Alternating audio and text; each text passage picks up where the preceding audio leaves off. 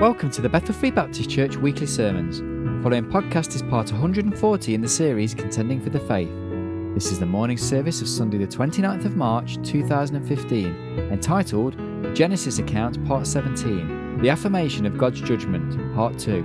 And the Bible reading is taken from Genesis chapter 3, verses 1 to 24. Here's Pastor Larry T. Curtis. I invite you to stand this morning to honor the reading of God's precious and holy word, beginning in Genesis chapter 3 and verse 1. Now the serpent was more subtle than any beast of the field which the Lord God had made. And he said unto the woman, Yea, hath God said, Ye shall not eat of every tree of the garden? The woman said unto the serpent, We may eat of the fruit of the trees of the garden, but of the fruit of the tree which is in the midst of the garden, God hath said, Ye shall not eat of it, neither shall ye touch it, lest ye die. The serpent said unto the woman, Ye shall not surely die. For God doth know that in the day ye eat thereof, then your eyes shall be opened, and ye shall be as gods, knowing good and evil. When the woman said that the tree was good for food, or saw that the tree was good for food, and that it was pleasant to the eyes, and a tree to be desired to make one wise, she took of the fruit thereof and did eat, and gave also unto her husband with her, and he did eat. The eyes of them both were opened. They knew that they were naked. And they sewed fig leaves together and made themselves aprons. They heard the voice of the Lord God walking in the garden in the cool of the day.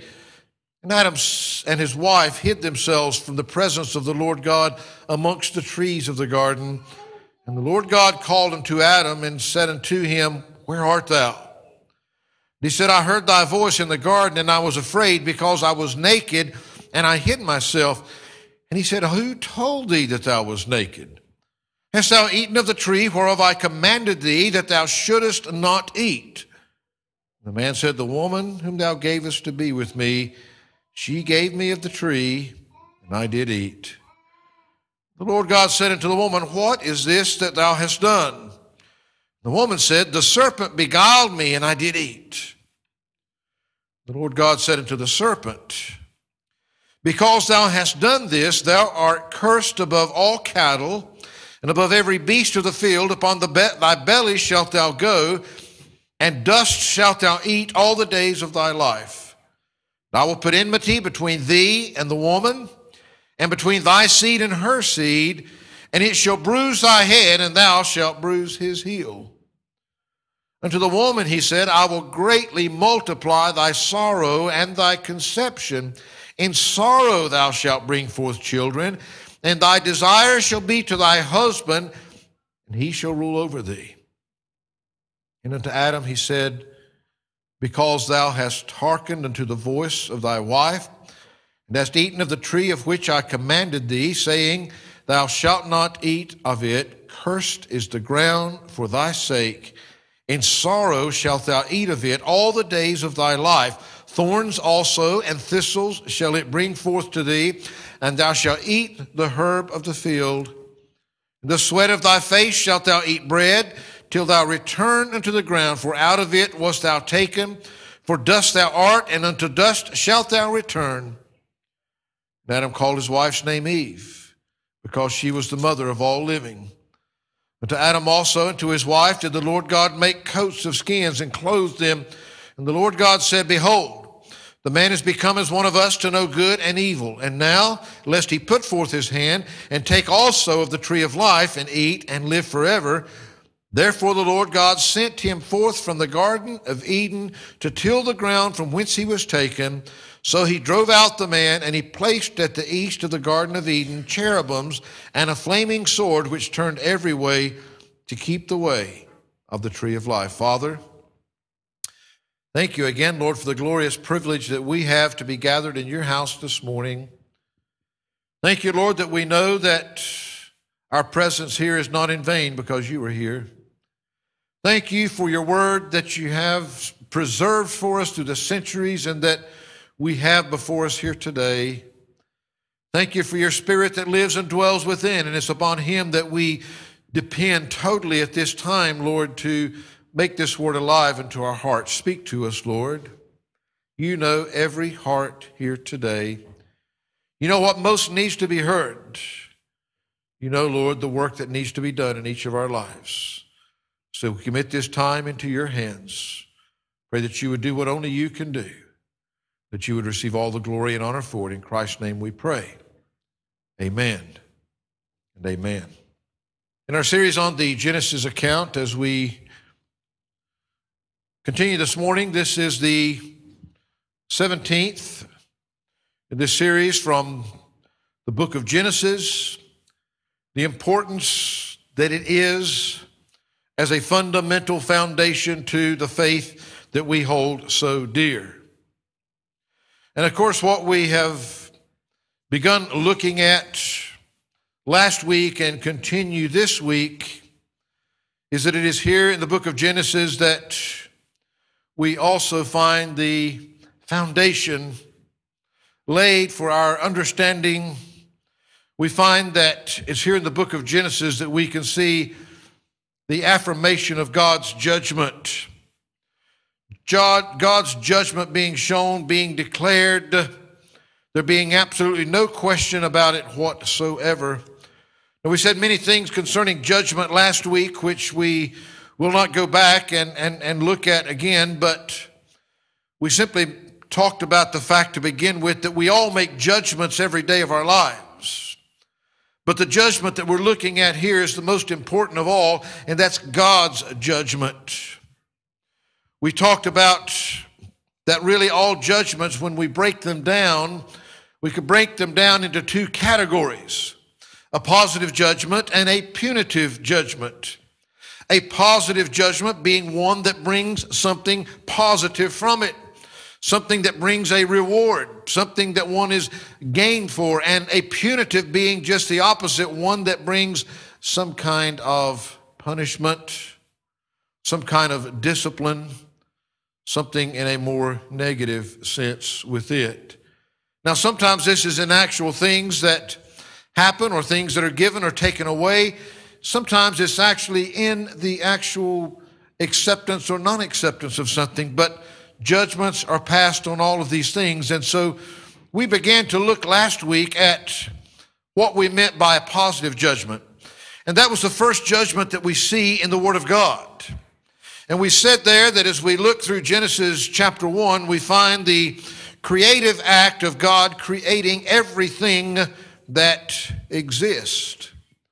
And of course, in creating everything that exists, when he got down to judging what he had created, we find that the chapter closes out with God not only passing this judgment of it being good as he did it, but when he got finished, and he looked at all of creation and everything that had been done, he said it was very good. It was abundantly good.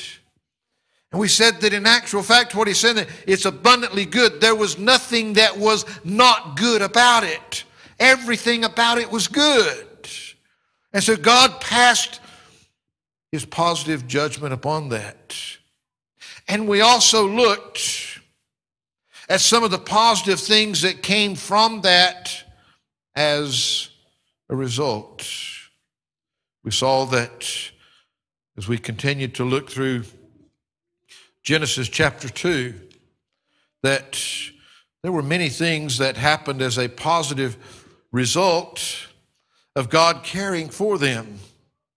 God's judgment, when we look at it, and it's very extremely important that we understand that as human beings, we are almost always dealing with uncertainties. We find that we deal much with relativity. What something is good or bad, we're judging it in relation to all kinds of different things. But of course, all of the standards that we have as we've already seen in our pre- previous studies, are tarnished by the curse. We have nothing pure about us. We have nothing pure in that which we have here on this earth to set as a standard. You see, the only standard that really matters is God's standard. In Genesis chapter 1, when we saw all that God had done, everything that He had created, all that was here prior to being touched by sin, it was all good. There was not a thing that was not good. So that's really the standard that God has given us.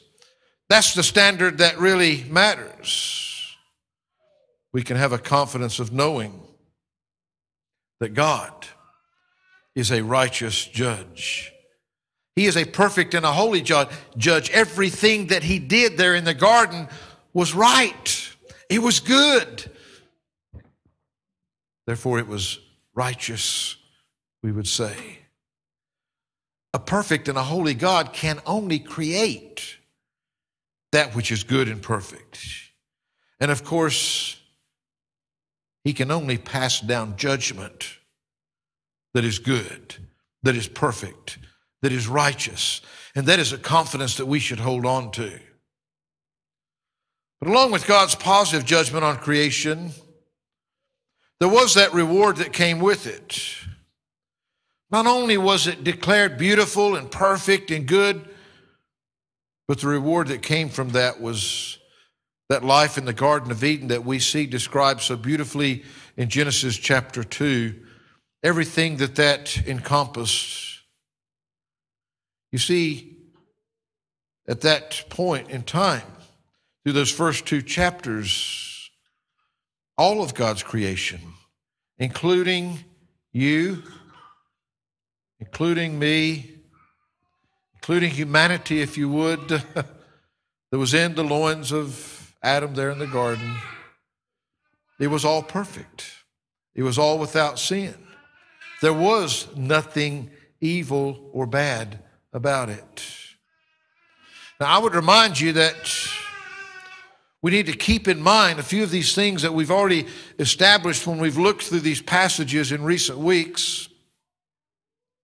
Everything that God builds, everything that God does, is on a solid foundation. He doesn't build anything on the sand that time will wash away. Everything in God's Word is built on a solid foundation. The Bible speaks of line upon line and precept upon precept. We've looked at these portions of Scripture in recent weeks. We've already seen the Scriptures lay down that foundation for the accountability of mankind, that we are accountable to God. There is no question about the accountability that's there. The only question is whether that we accept it and live accordingly. We can't take away the accountability. Every human being is accountable to his creator that gave him life, that sustains his life, and that's the one that he's answerable to. We have already seen in looking at these verses. When we read this passage before, we focused in on the acuteness of man's fall. And sin came in, and the enticement of the woman that we just read about. The greatest error that man ever made.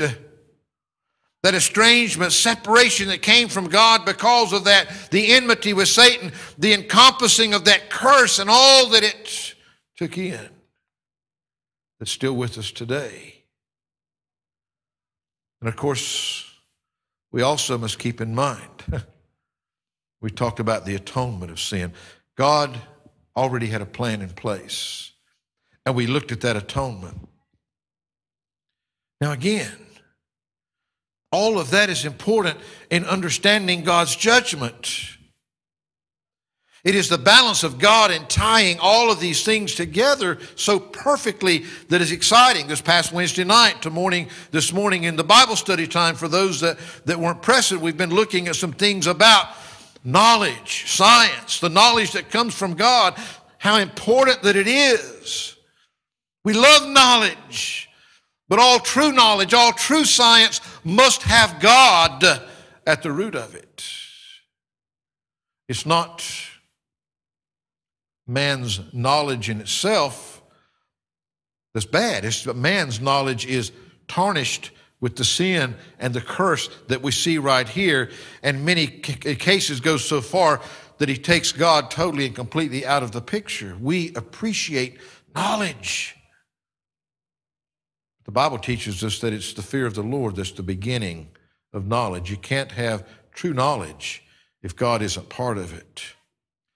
I made a statement last week. It's been repeated a few times during the week that God is not looking for innocent people to punish. He's looking for guilty people to forgive. He's not going around like some ogre trying to figure out who he can hurt, who he can get next. None of us are innocent. We are all guilty.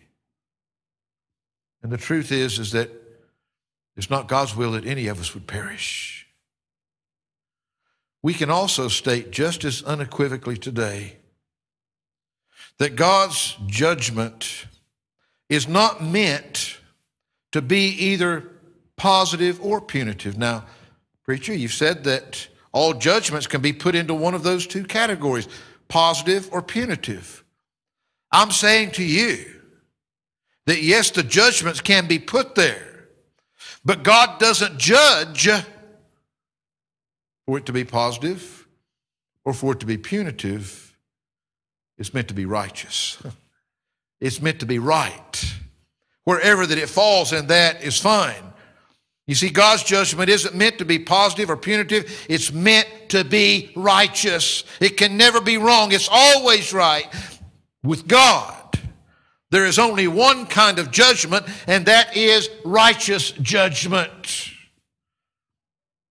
We talked last week that the danger of us passing wrong judgments on all kinds of things. But with God, that's never a danger. the close of chapter 1, we saw the declaration of God's righteous judgment on all of creation when he said that it was very good. All of creation was good, was perfect in every way. There was nothing bad about it. There was nothing that could be judged as being not good. Chapter 2, as we read through there, he gives us this greater detail of God's creative act and how he did it, and a, just a, a glimpse of the beauty of the Garden of Eden and what it was like without sin. We find man and woman, God's creation, in this beautiful perfect, sinless environment that no, we can't understand it because we've never seen anything like it. We see them being given everything that they needed. God supplied it for them. We see that chapter closing out with the oneness of that man and that woman, no longer two, but one, in total and complete innocence there in the Garden of Eden. But then, as we move into Genesis chapter 3, we're still in the garden. And here in Genesis chapter 3 is where we see the very antithesis of everything that God had done in the first two chapters. We see sin. It could not be more opposite. It could not be more at odds with God's goodness, with God's holiness. It is at this point that we see God pass his next judgment, his righteous judgment. But whereas we saw that the first one was a positive judgment, this one is most certainly punitive in nature. Remember, back in Genesis chapter 2, verses 16 and 17, this is not something that God just pulled out of the hat. God had given Adam specific instructions, and the Lord God commanded the man, saying, Of every tree of the garden thou mayest eat freely. But of the tree of the knowledge of good and evil thou shalt not eat of it, for in the day that thou eatest thereof thou shalt surely die. God could not have been more clear. He couldn't have been more specific. What happens here in chapter 3 was not an accident. When we looked at the fall of man and the curse, we saw that Adam was not deceived. He knowingly and willingly disobeyed God's commandment, knowing precisely the consequence of what it would bring, that it would bring death if he did it. I think, well, how could he be so stupid? I mean, he knew exactly what it was going to cost if he did that. Sadly, the same way that we can sometimes be so stupid. The same way that we can know precisely what God has said and the consequences of doing otherwise and yet still not heed it. We look around the world today. Why is it? God could not be more specific about his desire to give man life, to give it to him more abundantly, to give it to him eternally, to bless him, to do all of these wondrous things. To one day, as we saw also the abolishment of Satan and the curse being no more. But yet, people reject it every day. Though it is as clear as it could possibly be. In short, we said last week that in looking at this, we could really see the foundation laid for the reality of understanding. So many times we quote things so flippantly in Romans 3:23 for all have sinned and come short of the glory of God. Bottom line, this is when Romans 3:23 became a reality. Prior to this act, everything was good. Everything was as God had made it. Everything was without sin. Everything was showing the glory of God. But it was here when this sin was committed. And I'll, we won't go back through all the things I know. We went through all the things of Satan's temptation and all the things that were said there and all the things that were done and how far that it all reached. But what I want you to realize and understand this point in time, right here in Genesis chapter 3, that's when Romans 3:23 became a reality. Because not only did Adam sin in the garden, but we saw how that sin has been passed on to every one of his descendants. The glory of God was lost. You see, if you'll allow me to put as simple as it can be put, God commanded. Man disobeyed. God's punitive judgment, which he had already been warned about, was handed down. The penalty was delivered. And anybody in their right mind knows that God could not act any other way and remain just and righteous. We looked at some illustrations there last week of how callous that we would see. Something that took place in a court of law in our land. If it were carried out in the way that we expect God to act, the judgment of our lives. You see, God could only judge righteous. He couldn't say that it was good if it was bad. He couldn't say that if you do this, then it won't really matter. It won't really matter if you don't listen to me. You see, we read there in verses 14, 15, we find first of all that the judgment was handed down on the serpent. The serpent was told that he was going to crawl on his belly and eat dust for the rest of his days. But of course, we had that great promise too. great to us, not so great for him. But one day, this enmity that was put between him and the woman's seed, one day, one day that seed would be the end of him, would be the abolishment of him. So Satan was judged. He was judged then and there, but he was judged for all of eternity.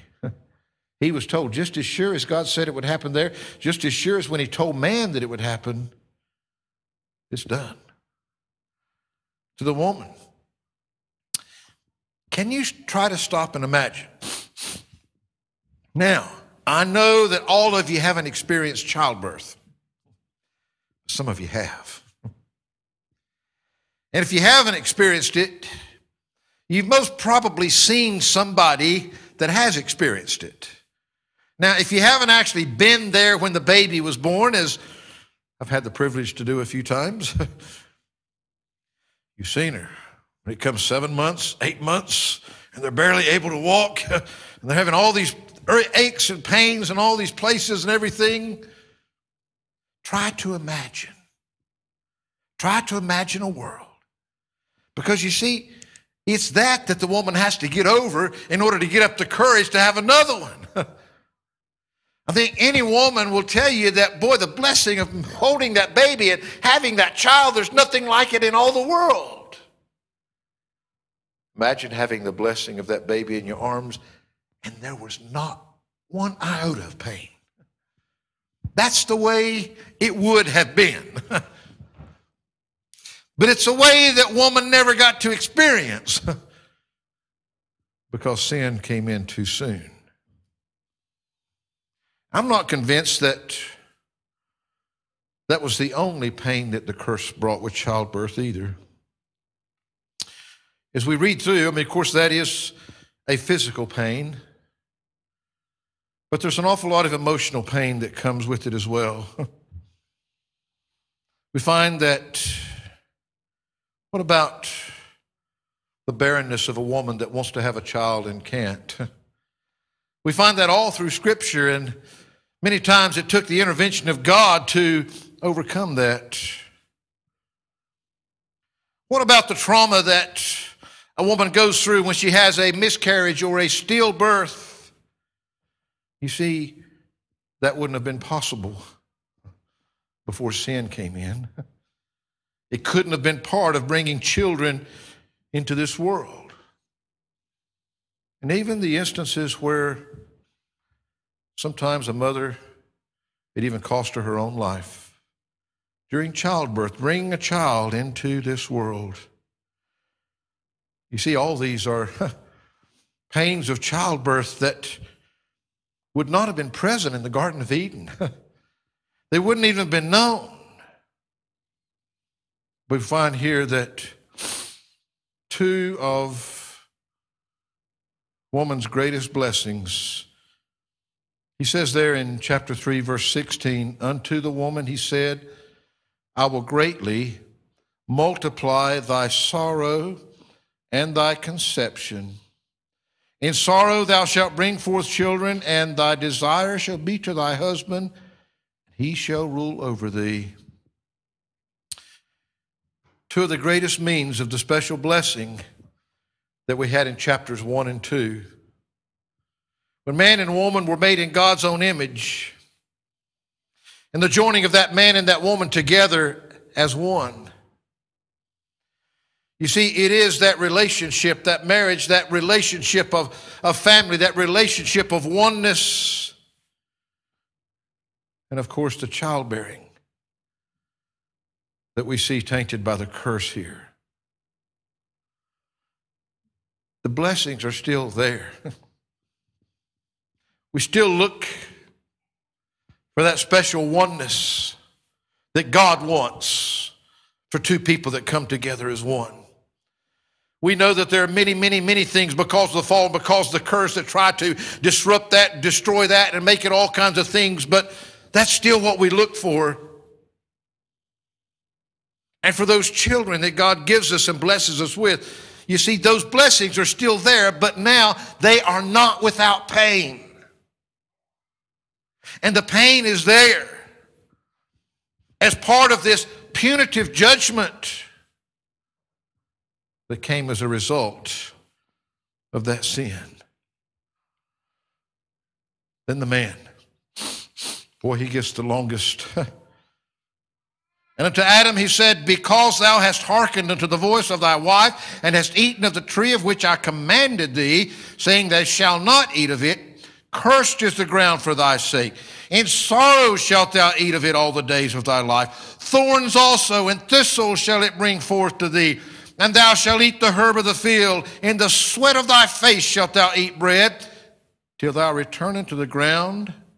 For out of it was thou taken, for dust thou art, and to dust shalt thou return. You see, again, the punitive judgment can only be understood in light of the positive judgment, God's standard that is being looked at against. And we understand that in the Garden of Eden, man had responsibilities that had been given to him before the fall. The blessings were so tangible and so real. All the fruits of his labors were there, but without all the toil and hardship to have them.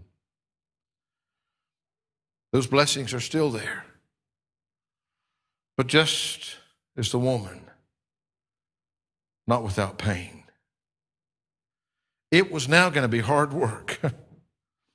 hard work that he would work for all the days of his life just to be able to eat and to survive, and at the end of it, physical death, back to the dust of the ground. Wow. That pretty harsh judgment? No. Matter of fact, there's something that's totally missed here by so many people that try to say, wow, what a, what a cruel God you have. You see, God's compassion is clearly seen here also. What did God tell them back in chapter 2 would happen? Thou will surely what? Die. No question. God said, Adam, don't do this. If you do this, you will die. Do you know that God would have been perfectly legitimate and in his right at this moment in time just to wipe him off the face of the earth and be no more man? God had already told him, if you do this, you're going to die. God could have squashed him out like a fly, and there would have been absolutely nothing wrong about it because God had already told him. This is what happens. But he didn't. Why? We talked about that in great detail when we talked about the atonement. If you, if you weren't, you can go back and listen to that one. How that God first showed his compassion there in the garden, even in the simple act of covering them when they were naked. We see here that although he could simply have just applied the death penalty, immediately he did not. Oh, death came immediately. And it came immediately in the spiritual realm. Because sin is what brought that separation from God, and God's presence is essential for spiritual life. You cannot have spiritual life without God. We find that, of course, as we saw when we looked at the atonement, God had put a plan in place to restore that spiritual life, to make us one with Him again. Thank God. Man sinned. Part of the judgment was, yes, spiritual death then and there. And God's punitive judgment, it does bring some immediate consequences. Adam and Eve were now excluded from the garden, the rewards that went along with that. Many of those things that had been theirs under the positive judgment were no longer. But God still gives them an opportunity. he still allows them to be part of his plan to replenish the earth. To see his promise of Genesis 3:15 fulfilled through the seed of that woman.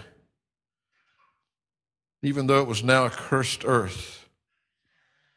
Even though they were facing the penalty of their sin. God was still offering life. God was still giving life. He also still enjoyed them to enjoy the fruits of their labors Yes, now it would come through toilsome work, but it was still there. And of course, chapter 3 closes out with God clothing them with those coats of skins and then expelling them from the garden. Their judgment was delivered, delivered in full. But when it's necessary for God to act with his righteous judgment in a punitive way. When he must carry out those necessary penalties, his love and compassion is always there, and his love and compassion always shows through. God's judgment cannot be without love. God is love. God cannot act in a non compassionate way, in a non caring way. It is His mercy and His grace that gives us hope. You see, if we didn't have the Genesis account, if we didn't have these foundations of understanding here, and it's what mankind has had right down through the centuries since God, first of all, passed it on. And we'll see as we look at some future chapters that even though the Word of God wasn't written yet, it's clear that God's Word was being passed on, and eventually God does, first of all, in those stones, but then later, the scrolls, the parchment. God gives us the account. The account that we have before us that He's preserved for us to help us at least understand a lot of the pain that's associated with our life. Why did God create us? And yet, why do we have to go through so many of these things that we have to go through? Why is life so hard sometimes? God didn't remove all of his blessing as he could have.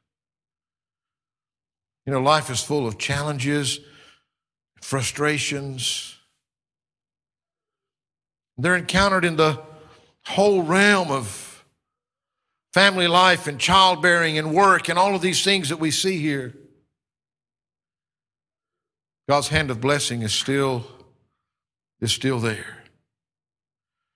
But for the time being, we have to realize that it's being experienced from the perspective of a broken people in a broken world. God's not the one that broke it. That's why we have the standard here that we can see. Thank God. We've already seen one day that that curse will be no more. It will be gone and life will once more be filled with God's blessings without the taint of the curse like we see in the first two chapters of Genesis. It will be that way again. God will set up his kingdom upon this earth. There will be a new heaven and a new earth, and it'll all be without the punitive judgment that is ours because of the sin. We find that the first Adam, we get a glimpse of that positive judgment of God. But we also see the punitive judgment that we still live with. But we look for the return of the last Adam, the one that will restore everything to that glorious state, to when it was very good and nothing could be judged not good. Oh, how glorious it'll be once again. So I want to give you this thought in closing this morning. Folks, we see from these verses, we don't have to go around under, we see the certainty of God's judgment. But we see the certainty of God's judgment always, always, always being righteous judgment. It cannot be wrong. But we see the certainty of God's righteous judgment always being accompanied with His love and His compassion. And I close off with this verse that we saw last week in 2 Peter 3 9. The Lord is not slack concerning his promise, as some men count slackness, but is long suffering to usward, not willing that any should perish, but that all should come to repentance. That's what God wants for you.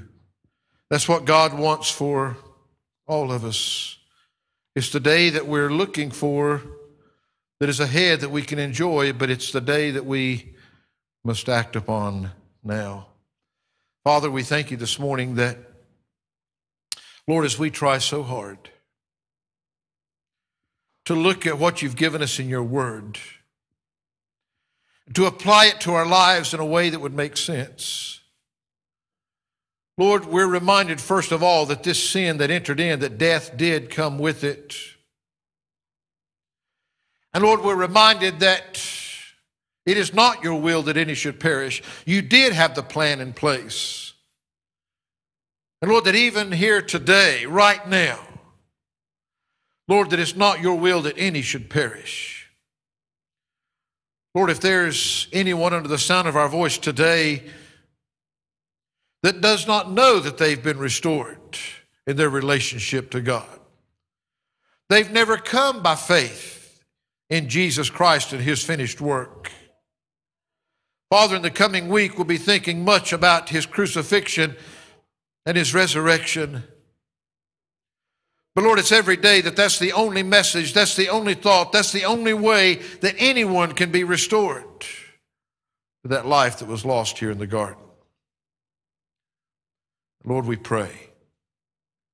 We pray today that if there be one here that doesn't know Jesus Christ as the Lord and Savior, Father, please, please help them to understand Adam knew the consequences and he ignored it. And he suffered the consequences. But Lord, help them not to ignore today the straight and simple message that you've given us. Help them to understand today that they have fallen short of your glory. The wages of sin is death, but the gift of God is eternal life through Jesus Christ our Lord. Help them today to exercise that faith. And Lord, for any Christian here that's hurting, that maybe, maybe they're going through some of those struggles, through some of those tough times, I pray that you'd help them to be reminded the glory of your creation. And Lord, what it will be again one day. But the right now, we are a broken people.